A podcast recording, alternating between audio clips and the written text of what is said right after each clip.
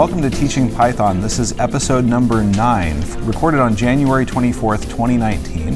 And today I'm joined by Kelly Schuster Paredes and Peter Kazarinoff, our first ever guest on Teaching Python. Welcome, Peter. Hi, Kelly. Hi, Sean. Thank you so much for having me on the show. I really, really love your show, and I'm super excited to talk about teaching Python, some differences in learning styles, pedagogy, and talk about Python at community colleges because I know you work at middle school, so I'd like to hear about how that contrasts uh, with the kind of stuff I do at a community college. Well, we're really thrilled to have you here too, Peter. It's going to be great to kind of compare notes and see where there are similarities and differences between these different learning levels. So, to get us started, Peter, tell us a little bit about where you work and, and what kind of students you teach. So, my name is Peter Kazarinoff, and I teach engineering at Portland Community College in beautiful Portland, Oregon. So, quick background on what a community college is, if there's some international listeners.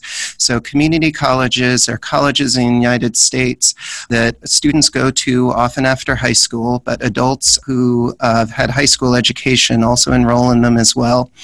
And it sort of fulfills two roles. So, one of those roles would be as a two year vocational program.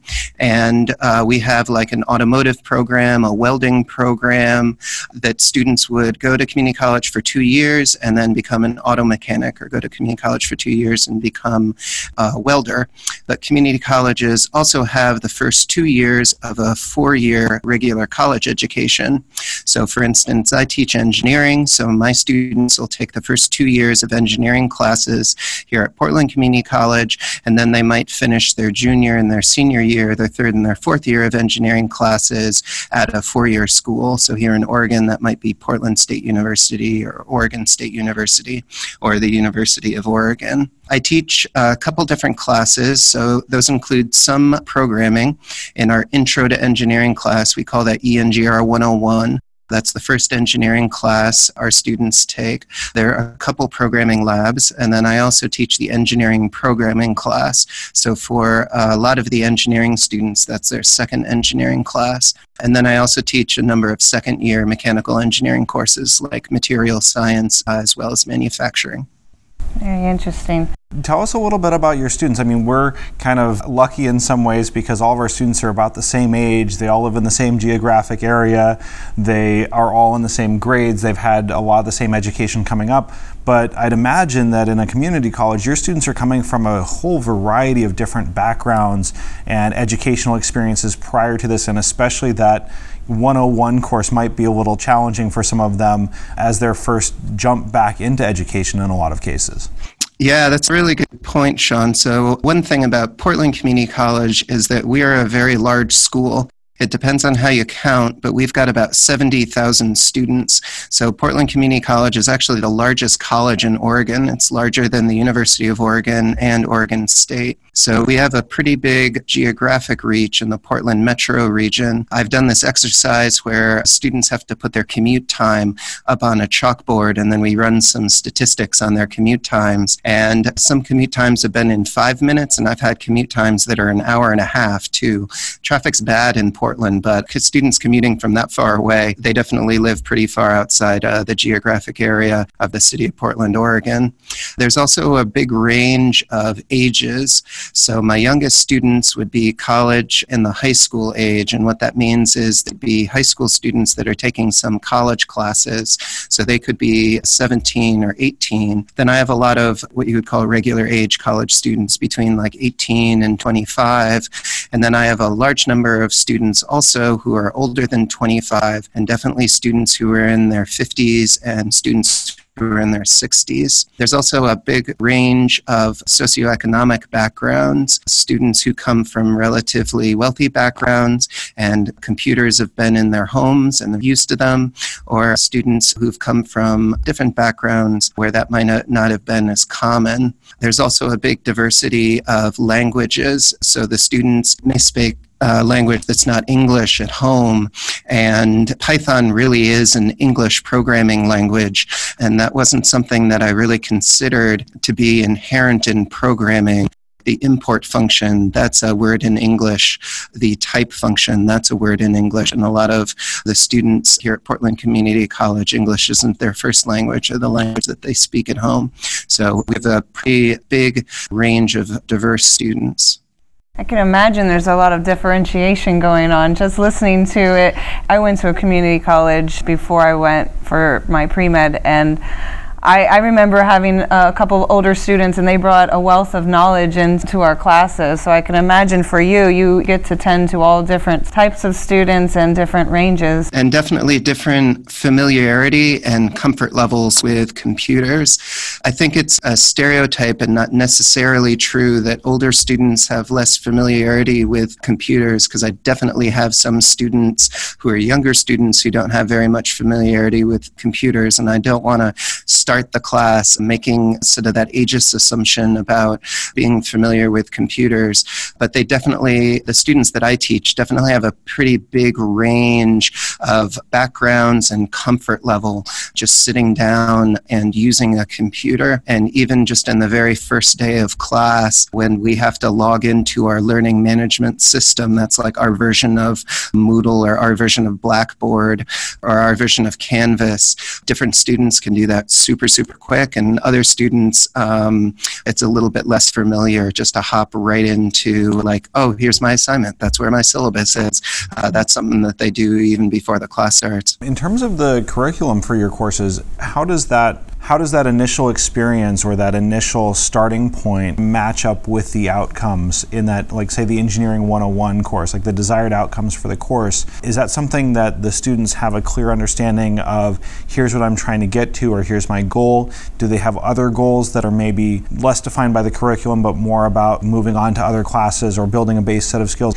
When they come in, why are they taking your class? Like, is it just because it's a requirement, or do they have other goals that they have in mind, and, and what are some of those goals that you've heard so far? Yeah, that's a really good question, Sean. So I guess I'd break outcomes for these students into maybe a, a couple of different time frames. So in a fairly far away for time frame for a lot of them, those would be outcomes for work. Uh, like a lot of these students will become professional engineers. A lot of these students will eventually take what's called the PE exam, which is the engineering exam you take to be able to stamp plans and we need to be able to teach the skills for engineers to use in their jobs when they start in the workforce. Then a time goal that's a little bit closer would be students who are taking engineering classes at Portland Community College. They're going to move on to a four year school, and we want those students to be successful when they're taking their junior or their senior level engineering classes. And those classes, they get pretty hard. You have to take numerical methods. Those classes get pretty difficult. So we want to make sure we prepare our students for success success in those classes. Like I imagine you want to prepare your students for success when they move on to high school, for instance. And then shorter term goal would be transferring to that four year school. They want to be able to successfully get into the four year school. And then a shorter goal would be success in other engineering classes here at PCC.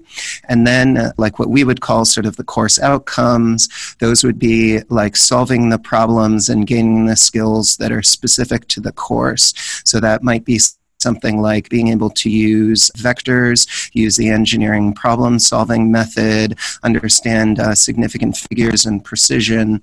Uh, those would be things in our intro course, or be able to use programming to solve real world problems, be able to use programming to take a data set and derive meaningful statistics or results from it, or be able to interface computers with external hardware to solve a real problem. Those would kind of be those examples of like the near term course outcomes that we're shooting for. So, when they come in for their engineering course and programming, they don't necessarily have any background in programming. Is that correct? Yeah, that's right, Kelly. So when the students come to us, especially for the ENGR 101 course, it is very likely that they have zero programming experience. Some of the students may have taken a C programming class because it depends upon what kind of an engineer you're going to be. Mm-hmm. Uh, that might be your required course of study. And some of them may have had programming in high school, or if they're super lucky, like your students in middle school, my experience has been if they haven't taken uh, the programming class in college, that few students have any exposure to it yet. Does that kind of mirror your experience, Kelly? Like your students, have a lot of them been exposed to it, or is this the first time that they see it? In our school, I think we were pretty unique. In the in the schools that I've actually worked at in the past have all been unique situations in coding, and I've been told it's not like that in most public schools. But in our school, we're a PK 12 school, so from the little four year olds. I was just having a conversation with my son on the way to the doctor's, and he's, he says, Mommy, we were debugging today. And I said, You were what? you were what? And he's like, Yeah. And I said, Do you know what that means? He's like, Fixing problems. so, so I think our kids are a little bit unique in this situation. Our school made a made a commitment to the curriculum about Oh, I don't know, she said three, before I got here, so before three years ago, where we were going to put in computer, computer science for all ages. And our little kids are, are using a lot of blo- block programs. But they're more on using the block programs and not scripting at all. So when they come to us in sixth grade, we just started scripting. The other interesting point about the way that our curriculum has grown is that we made that commitment three, four years ago to having computer science, which means that the eighth graders that we have now started that in fourth, fifth, sixth grade, right? That was where they really started to get that exposure. By the time we have Kelly's son in eighth grade, he's going to have nine years of computer science experience, right? So we are we have this constantly moving target and this constantly rising bar in terms of what we need to do to meet students where they're at with their computer science, and it's pretty exciting in terms of what's possible at this stage. We have to be careful to make sure that we aren't setting too high of expectations. There's still some things that you know they will need to learn that they need to figure out in order to be able to be successful. Yeah, and then the other thing on the on the flip side on the teaching is we're constantly having to upgrade. So I had to learn Python in the summer. and I'm still learning Python. And I, I always say to them at the point with the kids that what takes me a year to learn, they are learning in nine weeks. And, and they're learning, they, they take it in better. It's like when they speak Spanish or something, when they learn at a younger age, they're able to communicate better than when an adult tries to learn Spanish. So it's just an interesting, it's an interesting situation that we have. I know it's different in a lot of schools so a lot of schools they don't have the the K-12 computer science program. They'll have you know some parts, but. Yeah, and my experience mirrors that a little bit. Some of my students have been like, Yeah, I started programming really early. I'm a gamer. Some students identify with that. I didn't start doing scripting type programming until my adulthood. In graduate school, I did a little bit of LabVIEW, which is this, it's a little bit like Scratch in a way. You drag these icons around the screen, connect them with wires, but it was all just to solve a specific problem. And I always started with somebody else's program. And it wasn't until about three years ago that I started learning Python, because first here at my job I had to learn MATLAB. We moved to Python uh, relatively recently, and that's also been a learning process trying to like get all of our curriculum moved over from MATLAB and into Python. And that's interesting. Did they make the switch because more of the, the careers are going into Python? Is that's what's happening in the, the career field of engineering? That's a really good question. So, there's no doubt that Python is used professionally in a lot of engineering applications, like the Large Hadron Collider. Some of their software runs on Python, or YouTube, uh, Instagram, some of that runs on Python. Some of our local companies that I visited in our manufacturing course they also use Python. There's a company here in, outside of Portland that makes pacemakers, and they use some Python at their company. So it hasn't been like uh, MATLAB is universally used at all of these companies that the students might hire. It's a little more prevalent that MATLAB is used at four year colleges that teach engineering, but that is also starting to change. MIT, for instance, they teach Python now, and I believe Stanford, they teach Python now. So some of the top engineering schools are moving towards teaching Python. For us, it was kind of a combination of things. One is just when the students get jobs, it's probably more likely that they'll use Python or that Python will be more useful for them. Even if they don't become engineers, uh, maybe they go into law law school, maybe they go into business school, maybe they choose a different career. Python can still sort of be a superpower for them in that other career, whereas MATLAB isn't wi- as widely used. Another reason was just that it has all of the tools that we need. Uh, NumPy has numerical computing, Matplotlib has plotting, PySerial has communication with hardware, SymPy has uh, abstract math, and so all the tools that we could do in MATLAB, uh, we can do in Python. And then another key reason is just accessibility. For a lot of our students, a $50 MATLAB install and then a book that costs over $100 that's a really big deal. Credits here at the college cost $111 per credit, so you might be paying $1,500 in tuition, and your textbook cost and in the case of a programming class, your software installation cost, that might kind of be in the same realm of magnitude cost wise. And it depends on your financial aid package, but uh, your financial aid might not pay for your software installation, might not pay for your textbook. So by moving to Python, which is open source and free, we can make that software installation cost zero. Uh, we can also decrease the cost for the college. And if the cost for the college is lower, maybe we could keep tuition lower or offer more scholarships. That's another thing. And then just the fact that Python runs on a lot of different pieces of uh, hardware. So it depends. There are ways to run Python on Chromebooks, there are ways to run Python on uh, notebook and tablets.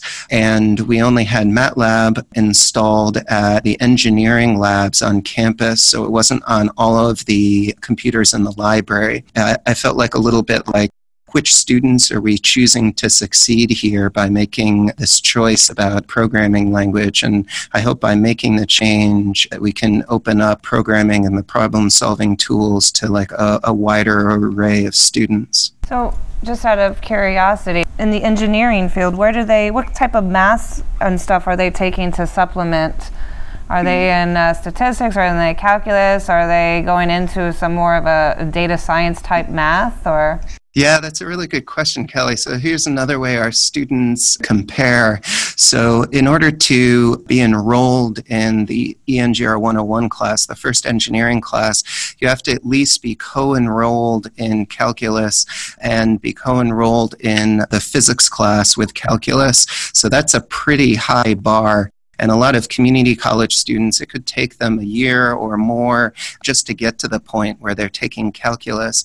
But the, by the time they're in my engineering programming class, they've had already had their first calc course, and most of them have already finished their first physics with calc course. So the math ability of the students is pretty high. And then the thing that comes along with that, after listening to you and Sean talk about like stick to or perseverance, is there's just built into a student who has gotten to the point that they've passed college calculus or that they're enrolled in physics with calculus.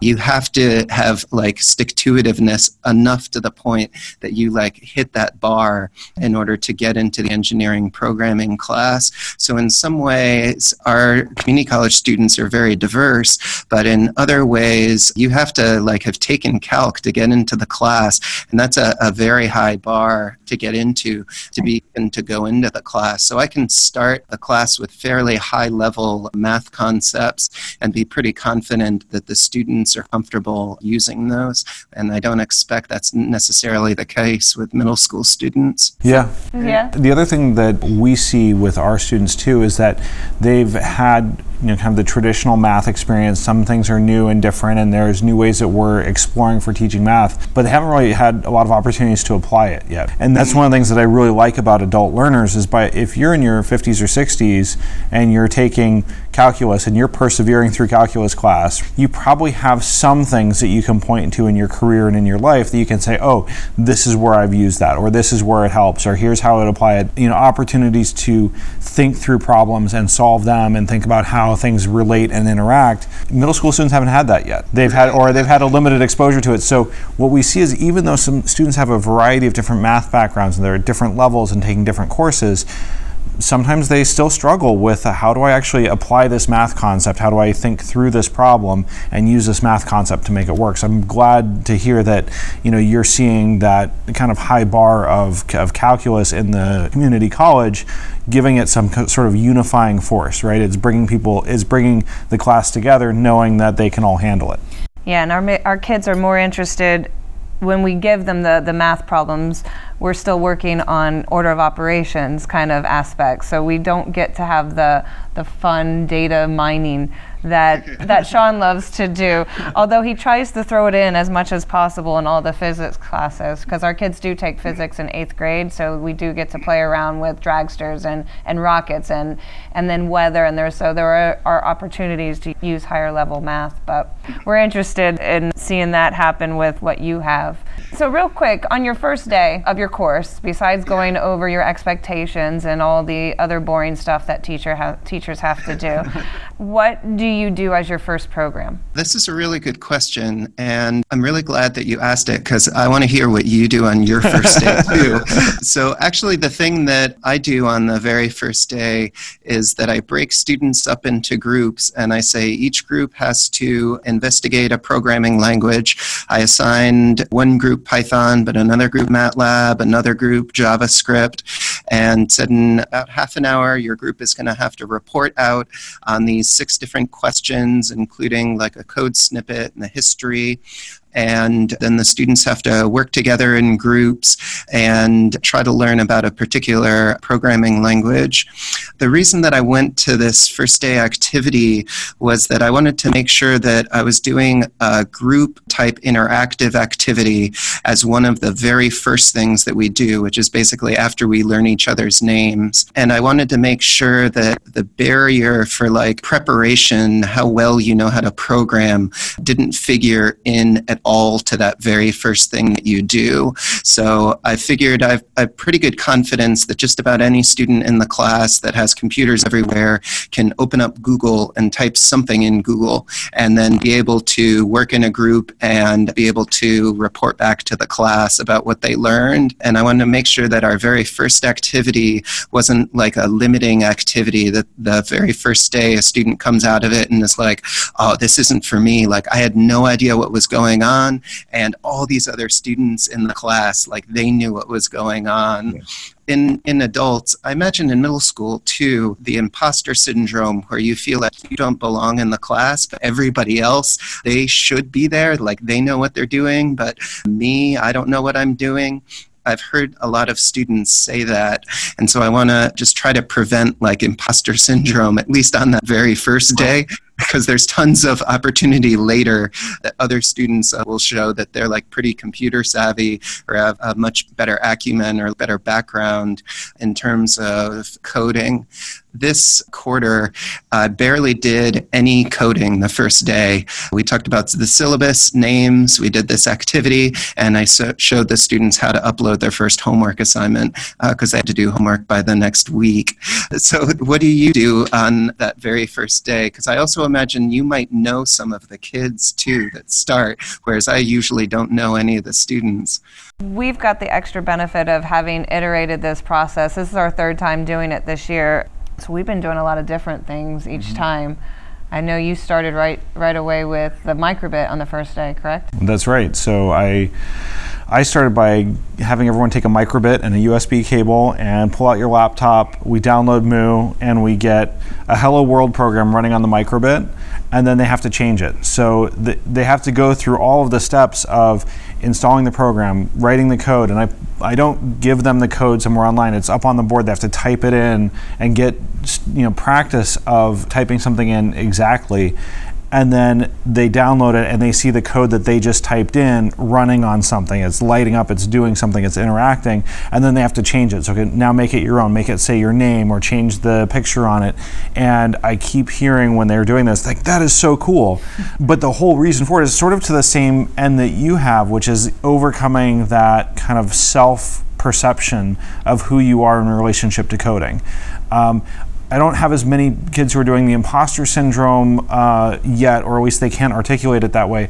But I do have a lot of kids who say, I'm not a coder. right? Mm-hmm. Like I, am not good at technology. I'm not good at programming. They're not saying I don't belong here, um, but they are saying like I'm not. I, this is not my thing. And so the very first thing I want them to do is to write a program and have it run and see that they can do something and it's not an insurmountable task. It is something that they can truly accomplish, and we do it in about 15 minutes or 20 minutes. So it happens quickly. Yeah, my first day, well, my first day, I always tell them, look at all these big words on the syllabus. Don't read, don't read it now, but I'm challenging you on, on the end of the nine weeks to go tell your parents that you understand everything on it. And then I have them install Mu as well because on day two again i do the same thing. I tried something new this quarter. I gave them a turtle code with one repetition of, of a design and it was about 18 lines or 20 lines of code and again they have to type it and then i tell them okay you have to send me a, a screenshot of three different designs by saturday. And they're like what and i said there are numbers there. Don't you think you can try to change the numbers? And then, then i stopped teaching and then I, I just let them go. It was an interesting thing because i do i have two classes. One class was definitely scared of different dynamics and then the third class i showed them import random today and it's the third day of the course. We get to try a lot of different things, but I think our approach is always writing code. We never, we tend not to give them too much of the code at first, but writing it just to get into the process of writing it and doing because we like that instantaneous feedback. The the physical part of Python is what engages. If they can type something and see if it doesn't work or it doesn't produce something, then right away they know they're off, they're wrong when it produces something, it's like, wow, that's cool. Show me more. Yeah, so it's interesting. You feel like there's a good amount of value in just having the students type the command, even though it's not the command that they came up with themselves. They're just like reading a piece of paper that has the code on it and they're just physically typing it, but they don't come up with any of the code. That's really interesting. And then the other thing was it's interesting to use the BBC microbits on the first day. For our engineering students at the community college, they don't do that until the very end of the quarter. And my sort of thinking was, well, it's going to be a pretty advanced skill to be able to get Python to run on these little microcontrollers. And now you've got wires and LEDs. What are that? So, Sean, what do you see some of the values are, or what are some of the barriers to doing that microcontroller right at the beginning as opposed to doing it as a more advanced topic towards the end? To be honest, I'm not sure that I could do it on any other microcontroller other than a microbit on the first day. And the, the reason for that is simply that they've made it so simple, especially when you pair it with a Mu editor, that you can plug it into your computer, write some code, hit flash, and it runs on the microcontroller. I did some work over the weekend on an ESP32 board and having to use the command line tools and to flash all my files and to structure it very carefully. It's not a difficult task, but that's not something that I could do on day one. That's something that I would definitely push towards the end of the course once they've built up some of their confidence in how to make things work and how to troubleshoot problems. But day one with the microbit, it's very doable. And all they're looking to do with it and the, the benefit that I see with it is that it's the tactile feedback especially for middle school students. They can hold it in their hand, they can see the lights, they can see the buttons clicking, things like that, that give them that reinforcement or that feedback that they've done something and they've made a change in the world through the programming that they've done. Like this thing is now something they wrote and it's now lighting up, and I did that, and it reinforces that it's something that they can do. Yeah, and it's the attachments, the alligator clipping, and then the the adding on to the the pens on the bottom gets a little bit heavier for them, and that's a little bit harder for them to wrap their heads around. But like Sean said, I think those buttons just being there and that that code, if you give them the if button A is pressed, flash this image right away. I think they get that because of the the readability of Python. I was weighing out the question between Turtle and Microbit. Which one should I start this quarter with? And I chose Turtle Graphics this one because we're going away for a week on a field trip uh, next week. And I said, oh, we'll just do Turtle real quick, get it done, get it out of the way. They can see the, the art, and then we'll dive into the Microbit. But we kind of have that ability to flip back and forth until we we like our perfect fit. And we grow over time too our use of the microbit and other microcontrollers in class. So the class that just ended last week, they were lighting up NeoPixels, they were attaching sensors, they were doing things with servos. So by the end of nine weeks, they were comfortable enough with the platforms that they could write code that they knew would work. And they also were literate enough in the code that they could go seek out either libraries or code snippets from the internet that they could then repurpose for for their own ends. They can follow tutorials, they can follow how to's. So we tend to grow along with the microbit and the microprocessor as we go and we introduce new things. We come back to that code that we typed at the beginning and we say, okay, what does this line do? We go through and we are walking through it line by line. We're understanding why it works so that by the time they get to about the five or six week point in the course, they're able to look at that blank screen and know what they're supposed to type and, and to get things going the way they need it to. Yeah. And I, I, really like, for us, I think in the educational setting, maybe it's a little bit different as you're preparing your engineers. But in our situation, we like to hack code a lot. So give credit to where it's due. The, the, the whole thing, the kids go, What? I can use someone else's code? Yes, it's open source. You can use someone else's code. So they do a lot of early on hacking and hacking is so simplistic in a middle school. They change a couple numbers or they they d- change maybe the color but it helps them to develop some ownership. I think that's a benefit of teaching the little kids versus maybe in your field where you're going to have to solve real problems and you're going to have to write something for your on your own. Eventually right but i mean what i tell my students is engineers solve problems in teams and in terms of how i sort of see the class it's more the computer is a tool to solve problems and that would be different than a computer science class where the class is like fundamentally understand how computers work or fundamentally understand i don't know data structures and the way operating systems function at like a kernel level. Our class is a bit more like a programming language is a set of tools, and engineers use tools to solve problems, just like they use pencils or rulers or computer aided drawing in order to solve problems. So, by the uh, end of your course, do they have to produce a product or do they test out? How does that work?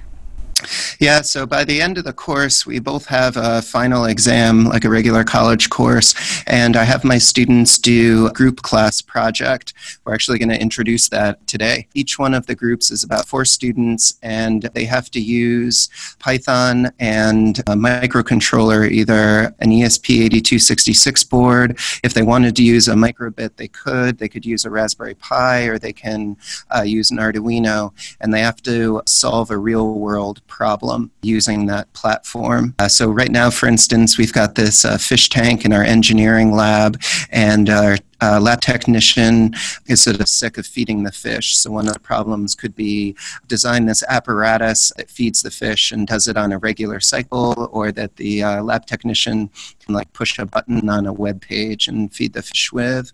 Uh, an example of another project was in a different course, students were designing these cars to run down a track, and you tried to design the fastest car.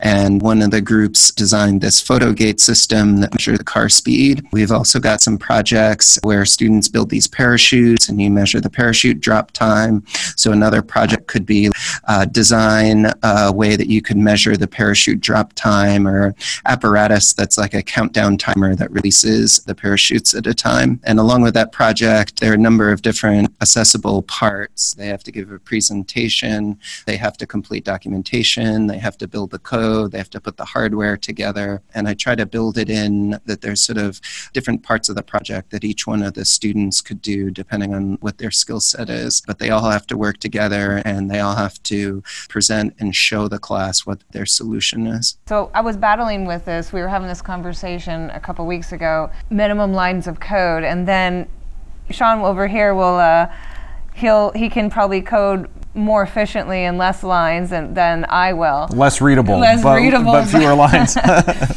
So, you know, at one point, the first quarter, I remember I told the kids, okay, you need to submit a code in with 15 lines of code. And I started thinking to myself, that's not very Pythonic.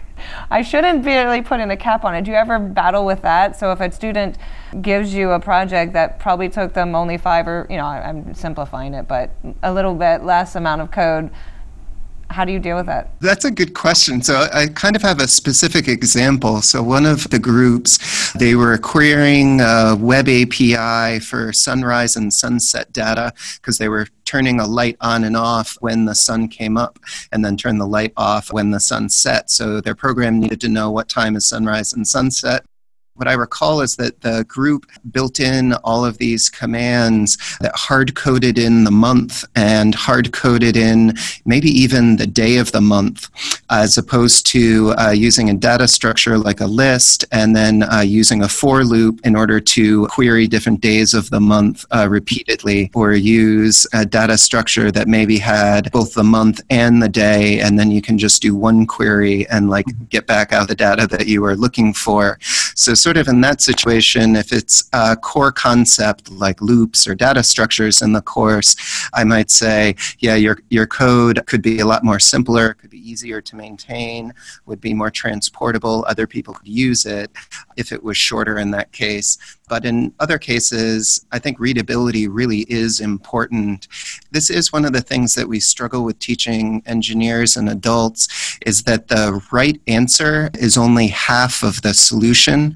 Being able to communicate that answer clearly uh, is the other half. Just because, like, you find the number for the amount of stress at the end, if you can't logically explain how it was derived and, like, back up how that was derived, that's not particularly useful for a client that's building airplanes. They want to make sure that the method that you used was sound. And so, in the same way with code, if it's more obtuse, it uses more lines, like it uses a for loop instead of like a list comprehension, or maybe like it uses a list instead of a dictionary. That's stuff that I'm sort of okay with because readability, I think, really counts. Being able to have other engineers be able to read and use your code but then there could be other situations where really you're just doing way, way more work than you need to.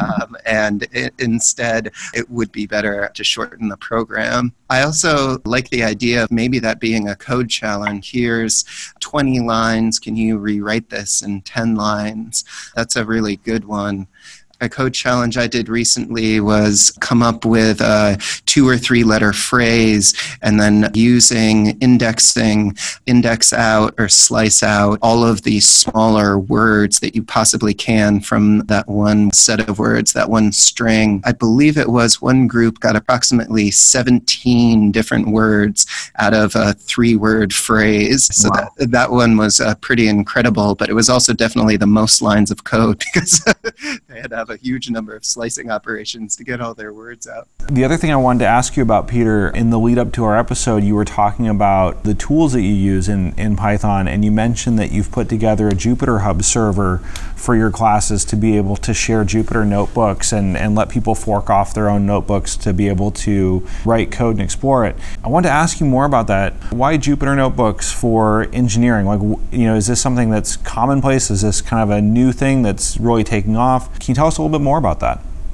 Yeah, so that's a really good question. And I also want to hear the, about the tools that you chose because there's a really large array of tools to write and run Python code, both online, like Google, Google Colab and Binder, or just locally, depending on which distribution you download, like Anaconda or from uh, python.org. So, one of the reasons uh, was just pedagogically.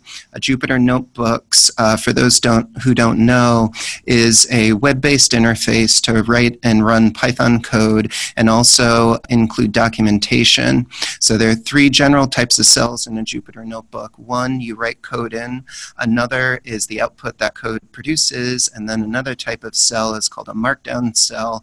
And in there, you include documentation, and you can write in the markdown format so you can get things to format bold or have large headers or build tables, build bulleted lists, stuff like that. So using Jupyter Notebooks, one of the reasons was that when we do lectures and code examples, I can share those notebooks directly with the students and the code that runs. Uh, you can see the output of it, and I can include notes in the markdown sections to summarize what's going on in the code cells. That was one reason.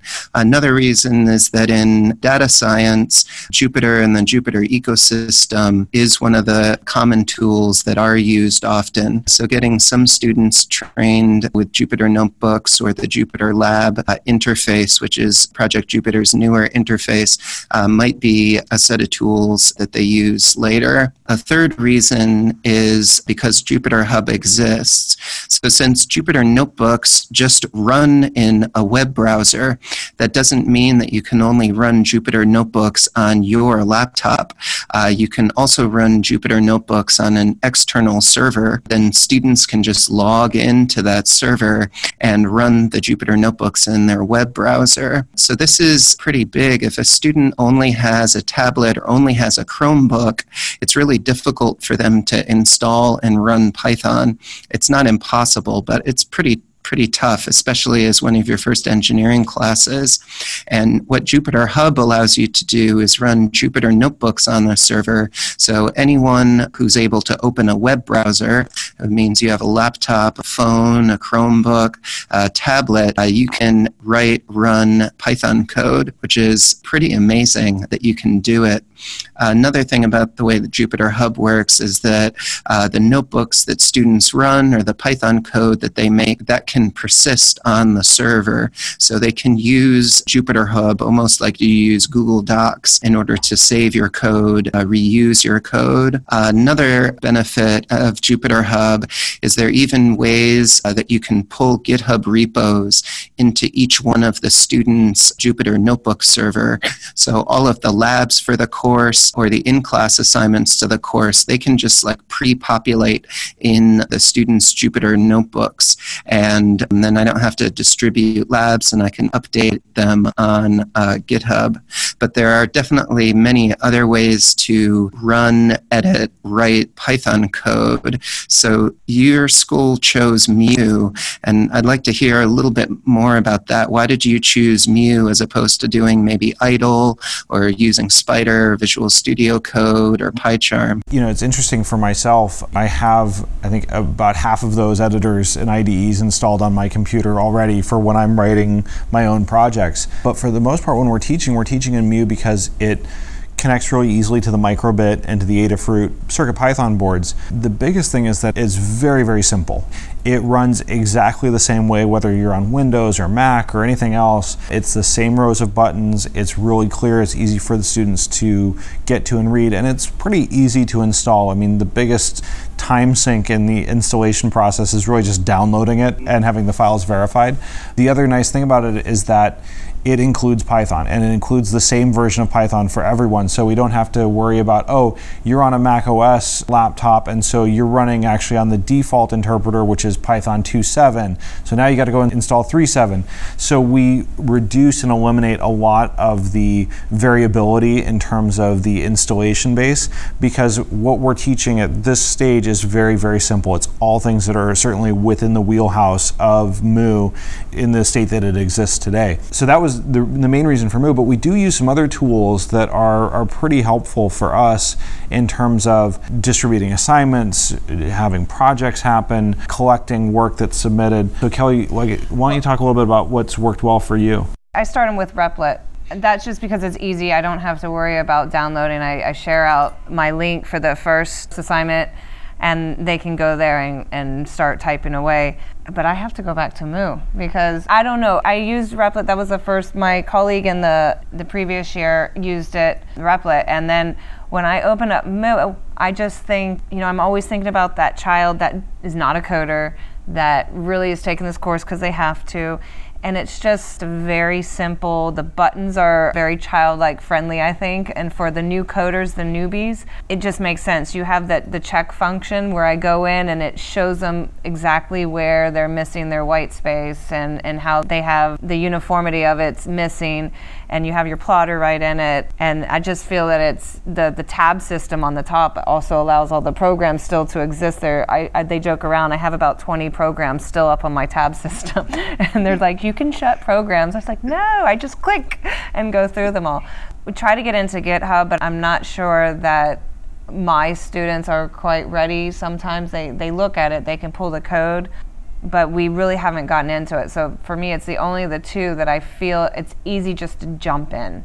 When I opened up Terminal, I'm, i was trying to do like I told I told Sean I'm trying to be a real world coder. I opened up Terminal the other day and I was just like I just can't, I just can't. I'm, I just can't. I'm just to stay in Mu World for a little bit longer. It's just easier. It's easier for that person that coding doesn't come natural to. It's safer. It's it's a safe environment. I think for me when we go to Replit, the biggest reason I use Replit is for their classroom functionality that they have set up that allows me to create assignments and projects, and the students can fork off their own versions of those and submit it back. It again has a lot of simplicity to it. But one of the things that I'm, I'm, really interested to try this quarter that we haven't used yet is all of the multiplayer functionality that Replit just added, where multiple students can be working in the same code repository on Replit. I think is is phenomenal. Oh, that's um, cool. Yeah, it's really interesting, and I, I'm just starting to play with it now. I'm excited to see where that will lead. For the nine weeks that we have our students, these two packages tend to be enough for us. It tends to be just enough that we're going to we'll get to it. One of the things I'm curious to see in subsequent years, once we start to get these students coming back, will be to see how far we can take it. Do we introduce uh, a few days where we start talking about Git and how to do source code management and how to share code across participants and how to collaborate with it.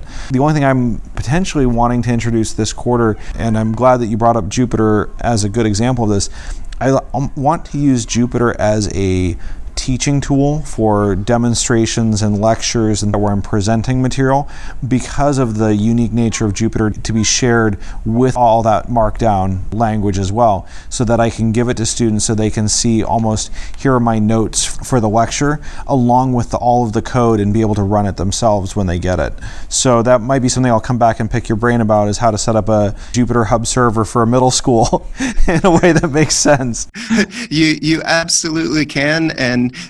Kelly, you can do the command line. Like you can get on, you can, I can. you can start your own Jupyter Hub server. So hopefully in the show notes we can include some documentation links. And I put together a little static site using a Python package called mkdocs that detailed my journey setting it up because each quarter I wanted to make sure I could do it again. So uh, that's as much for me as it is for anybody else who wants to try Jupyter Hub. For us, another reason is just package installation. And um, I want to kind of echo something that Kelly was talking about, which is like having to, to download the thing. For our students, we need to be able to use some of the scientific Python stack like matplotlib, numpy, pandas, and sympy. So that would mean you've got to pip install something with a regular mm-hmm. Python installation and trying to troubleshoot virtual environments and pip installing packages on many different student machines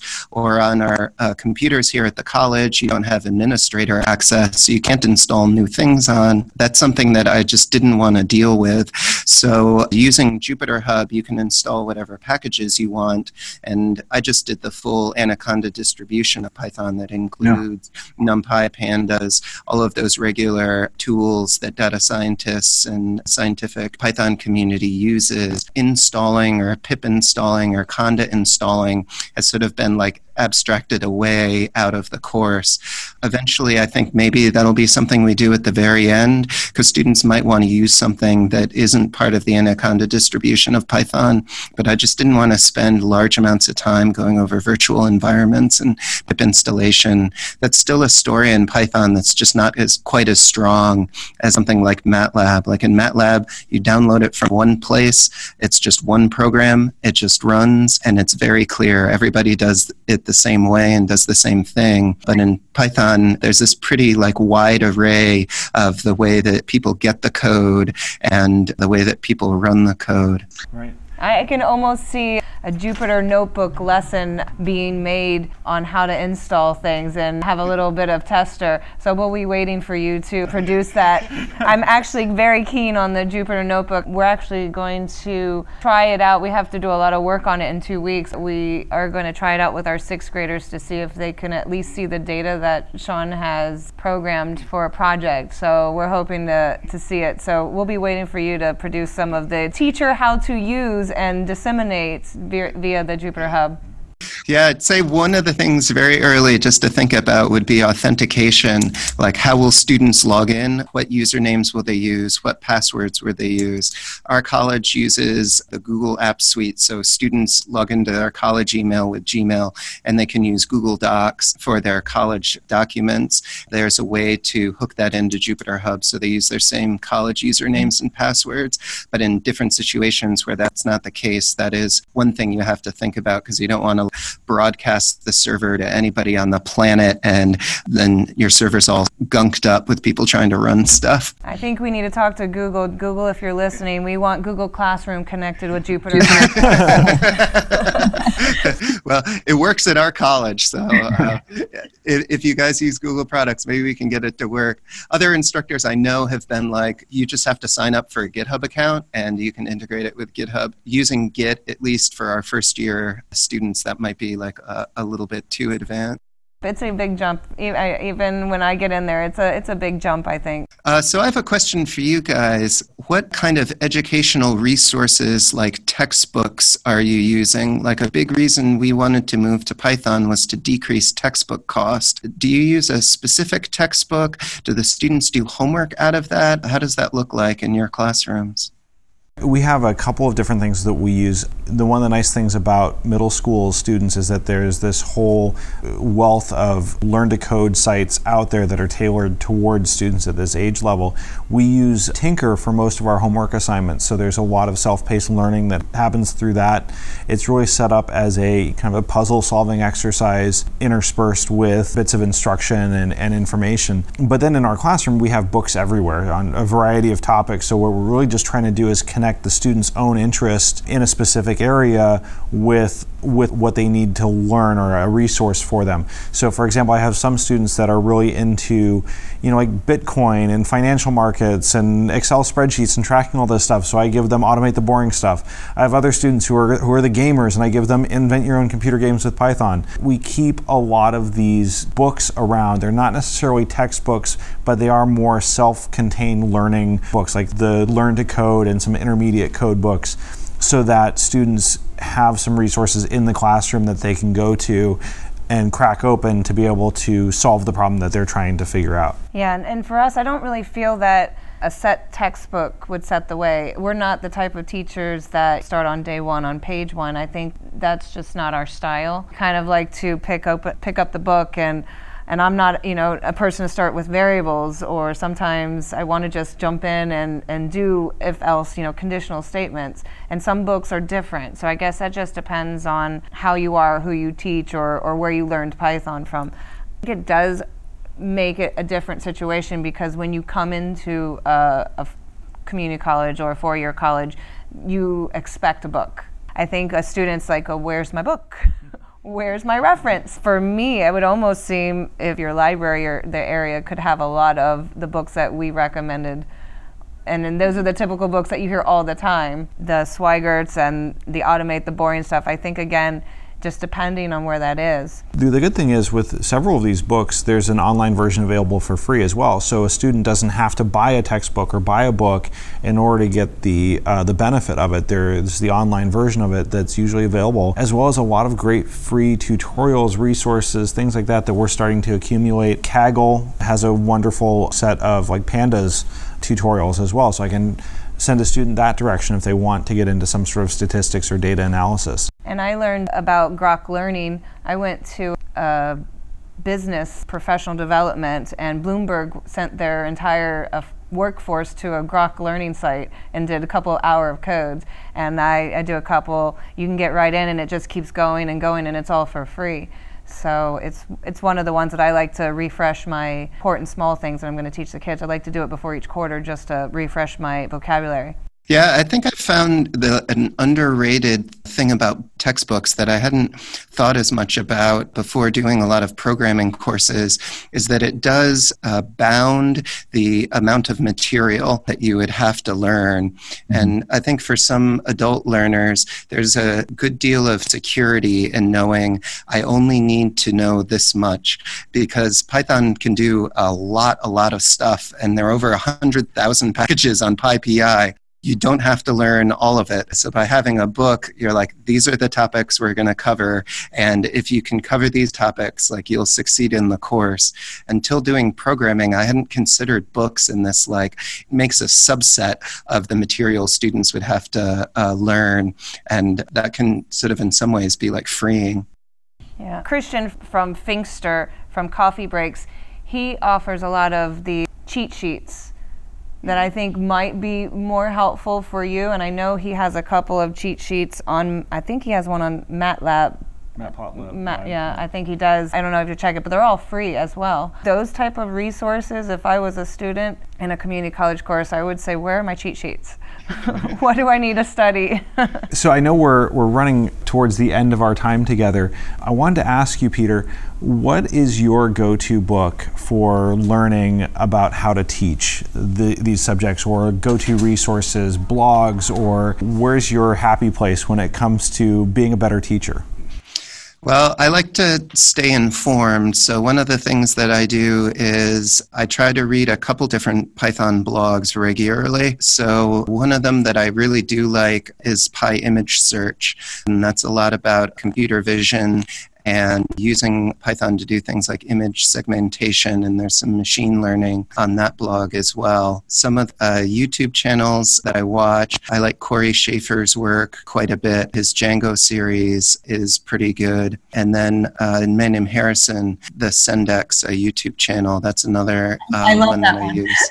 Yeah, he's great. I love his huge coffee cups. They're enormous. Uh, Andy's in Texas. So, uh, anyway, one of the books that I think is really good is from Manning. The book is Get Programming by Ana Bell. She's an instructor at MIT, and it's a really good book, and the lessons are very short, and she makes no assumptions sort of about the level of the learner when the book starts. For us, that was almost the perfect book, but the problem was is that there weren't enough end of the chapter questions on it. So for this course, what I did was I wrote my own book using Jupyter Notebooks that's up on GitHub. The thing that I wanted to make sure to include was lots of end of chapter questions so we could assign homework and students could get a lot of practice. So if anyone wants to use the book that we're using, it's called Problem Solving with Python, and that's at problemsolvingwithpython.com. And you can also buy a copy on Amazon. The print copy costs a little bit of money, but kind of like uh, Jake Vanderplas's uh, Python for Data Science book or some of the books by Allen Downey, like Think Python. The online version, uh, that version is free.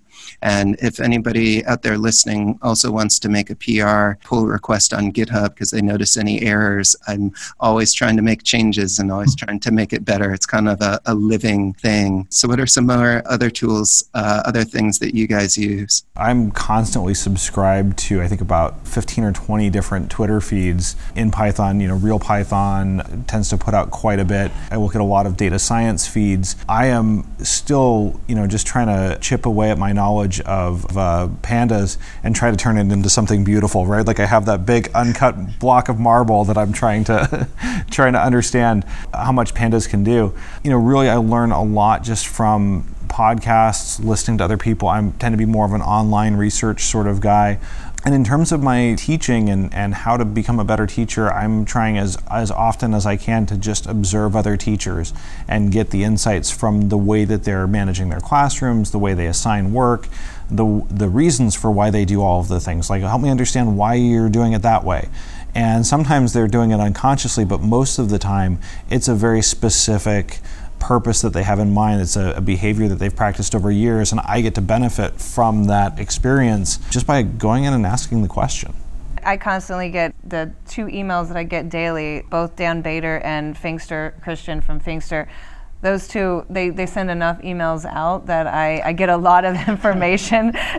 And i even heard on oh i forget which podcast i guess it was talk python to me or something where they're saying that Finxter sends out so many sometimes that you just can't keep up but i love them. So i see them in there and i'm like oh i need to read like four or five of them catch up. There's a lot of little things that we do. I constantly am looking for new ways to teach it but i've i found those syntax videos good little clips that, especially on the lower end, that the kids really understand. And to be honest, I just opened up the Python for Kids again, and I, I, told Sean, I said, I just read 70 pages last night, and it's probably like the most I've read in one sitting without my kids bothering me. and and in Python for Kids, what I like about it is it gives me some more ideas that are silly ideas because Jason Briggs he uses a lot of silly jokes, like if you're 12, you want to hear a dirty joke, and then if you know if not uh, sorry.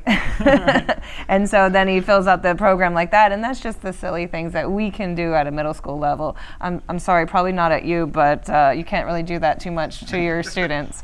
So those are the tools that I stick to. We have so many books, and, and, and when I get tired with that one, I'll pick up another one and reskim it or just go from there.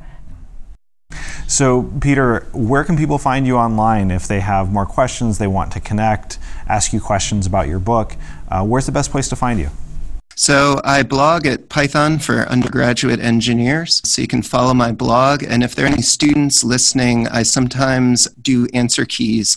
I find the answer to test questions or homework questions and stick that on uh, Python for undergrad engineers.com. And I'm also on Twitter at P. Kazarinoff. It's been a pleasure having you on. It's really been refreshing to hear about teaching Python in a different context to students that have different needs and different desires and are looking for different outcomes. It's been really helpful for us to get some new perspective and hear a new voice in the community.